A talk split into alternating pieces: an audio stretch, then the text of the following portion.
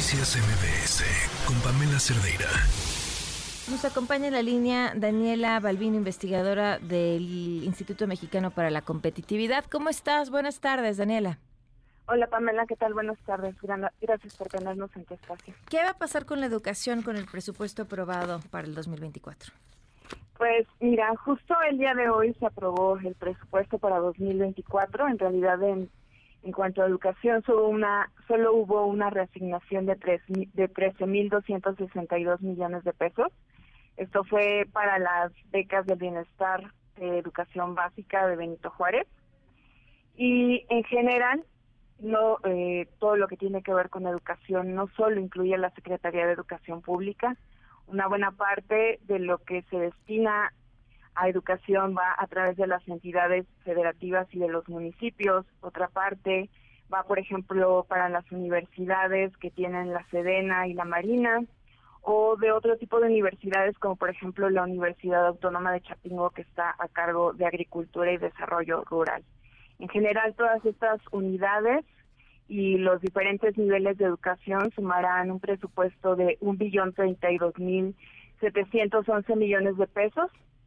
Esto significa que para 2024 se aprobó un presupuesto 4.3% mayor que para 2023. Okay. Sin embargo, esto me parece eh, importante, es en términos reales 3.6% menor que lo que se aprobó en 2000. O sea, tomando en cuenta ya la inflación, en realidad el dinero es menos.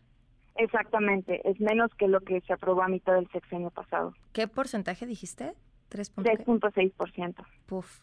Ahora, es desde ahora sabemos exactamente a qué áreas de la educación es a las que les pega esta reducción.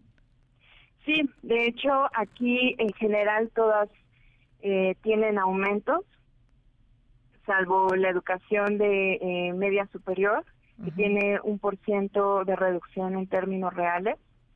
Y pues para más o menos ilustrar un poco el panorama, si tuviéramos una moneda de 10 pesos y esta la repartiéramos en los diferentes niveles de educación, bueno, para 2024 estaríamos destinando 6.3 pesos para la educación básica, que esto es preescolar, primaria y secundaria, 3 pesos para la educación media superior y superior, 1.4 y 1.6 pesos respectivamente, y solo 7 centavos se repartirían entre posgrado y educación para adultos y otros servicios educativos.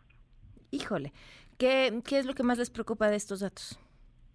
Lo que más nos preocupa es el estancamiento del presupuesto ante muchos retos que surgieron a lo largo de estos años Insisto, este es un presupuesto que será menor que el de 2015 y los retos pues no se han estancado, especialmente con esto que tuvimos con la pandemia, un rezago educativo, deserción y varias reformas educativas y ajustes que se hicieron en el marco normativo de la evaluación durante el último sexenio.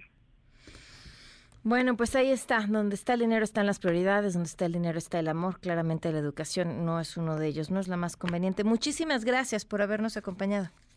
Gracias a ti, hasta luego. Noticias MBS con Pamela Cerdeira.